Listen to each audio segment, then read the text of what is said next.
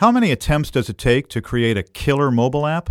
In the case of one Brazilian based company, the magic number was 29, because the next app they created, Play Kids, became a global sensation, outselling educational apps from stalwarts like ABC and Disney.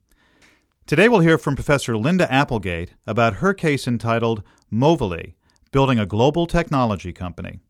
I'm your host, Brian Kenny, and you're listening to Cold Call. So we are all sitting there in the classroom. The Professor walks in and And they look up and you know it's coming. Oh, the dreaded cold call. Professor Lynda Applegate is the former head of the Entrepreneurial Management Unit at Harvard Business School and the current faculty chair of the Owner, President, and Manager program for executives. Her research focuses on the challenges of building new ventures and leading radical business innovation, and both of those themes seem to apply to Movile. Lynda, welcome. Thank you, Brian. It's great to be here. So let me just ask you to set the case up for us. Tell us about the protagonist and, and what's on his mind. The Movile case describes the evolution of the company from its launch in 1998 by Fabricio Bloisi, who at the time was a 21 year old recent college graduate with a degree in computer science from a state university in southern Brazil. And it follows how he evolved the company, continuing to evolve his own leadership to become a global mobile content and commerce company. Mm-hmm. Mm-hmm. 21 years old. Pretty amazing to think about that.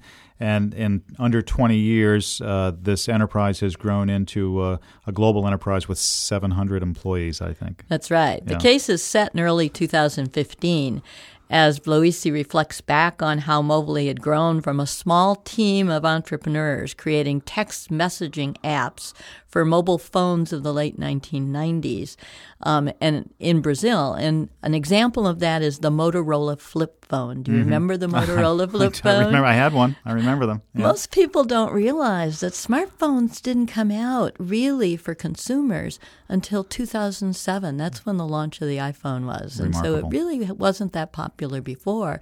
And it certainly wasn't popular in Brazil until later than that. yeah.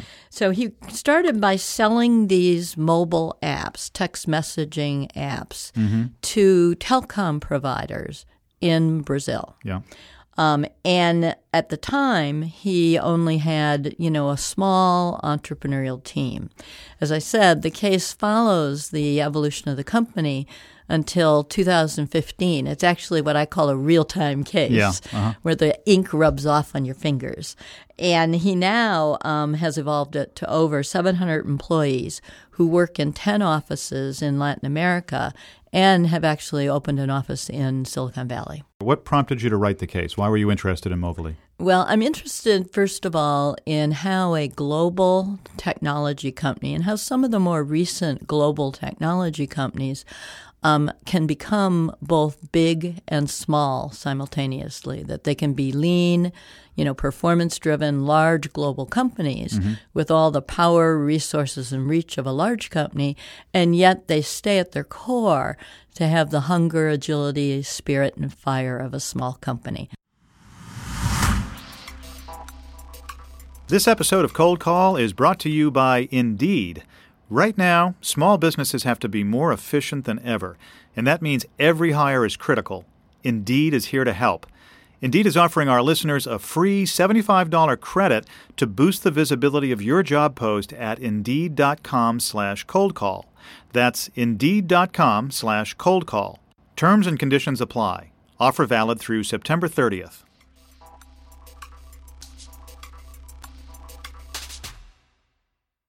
What are some of the challenges and growing pains that they're facing, that Fabricio's facing as he's moving down this path?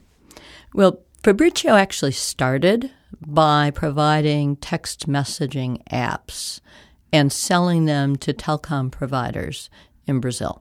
You only had a very few telecom providers, and there were no mobile app players back mm-hmm. then. So he was able to come in with a very simple application developed by him and a few of his friends and uh, start delivering that to the telecom providers who were able to reach many, many different users. Starting in 2012, they started to try to find can we sell applications directly to consumers? And so they went through 29 different applications to see what would, would fit. Um, and it wasn't until they um, developed PlayKids, Yeah. one app that actually provides children with lots of mobile content that they were able to then find an application that within months became a number one application for children in Brazil mm-hmm. and then around the world. Yeah.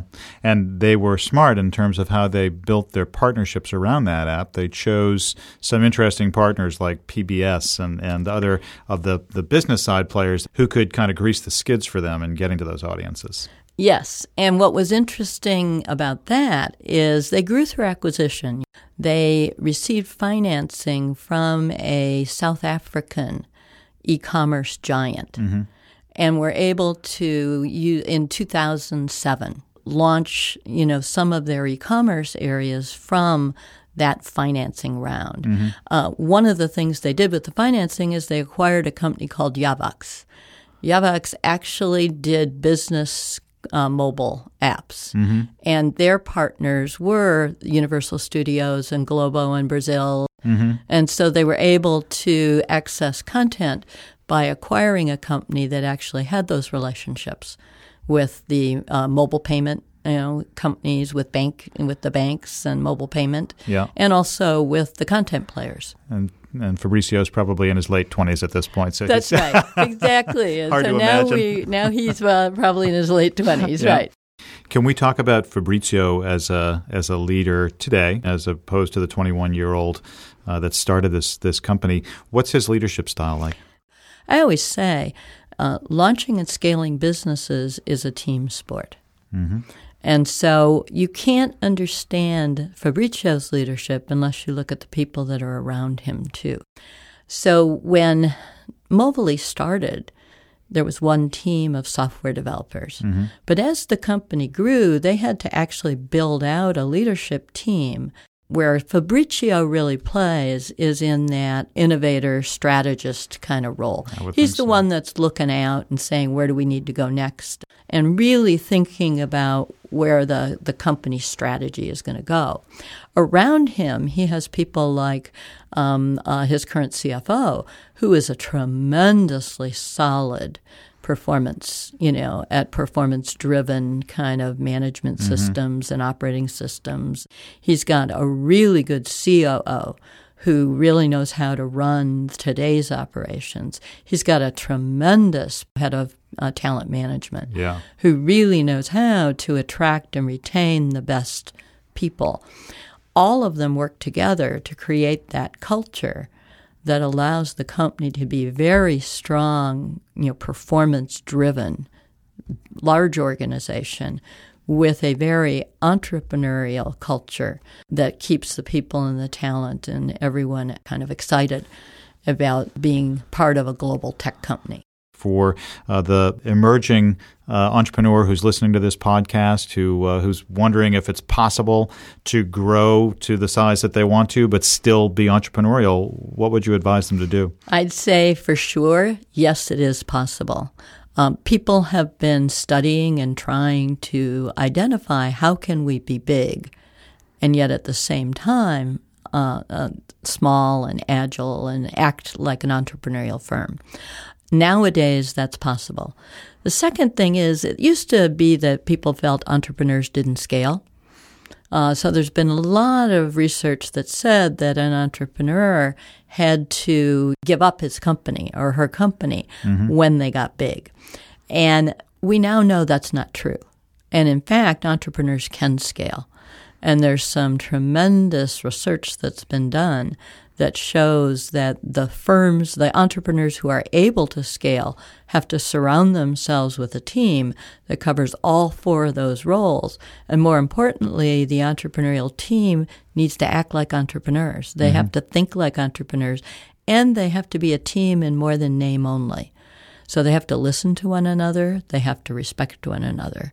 I find a lot of entrepreneurs, when they're building their teams, they try to find people that are just like them. And the truth of the matter is, you need people that play different roles as your organization scales. Yeah. And so you have to learn to respect those roles and to listen to people who play those roles and to work together as an executive team even as the company grows. Great advice from Professor Lynda Applegate. Thank you for joining us. Thank you, Brian, for having me. You can find this case along with thousands of others in the Harvard Business School case collection at hbr.org. I'm Brian Kenny. Thanks for listening to Cold Call, the official podcast of Harvard Business School.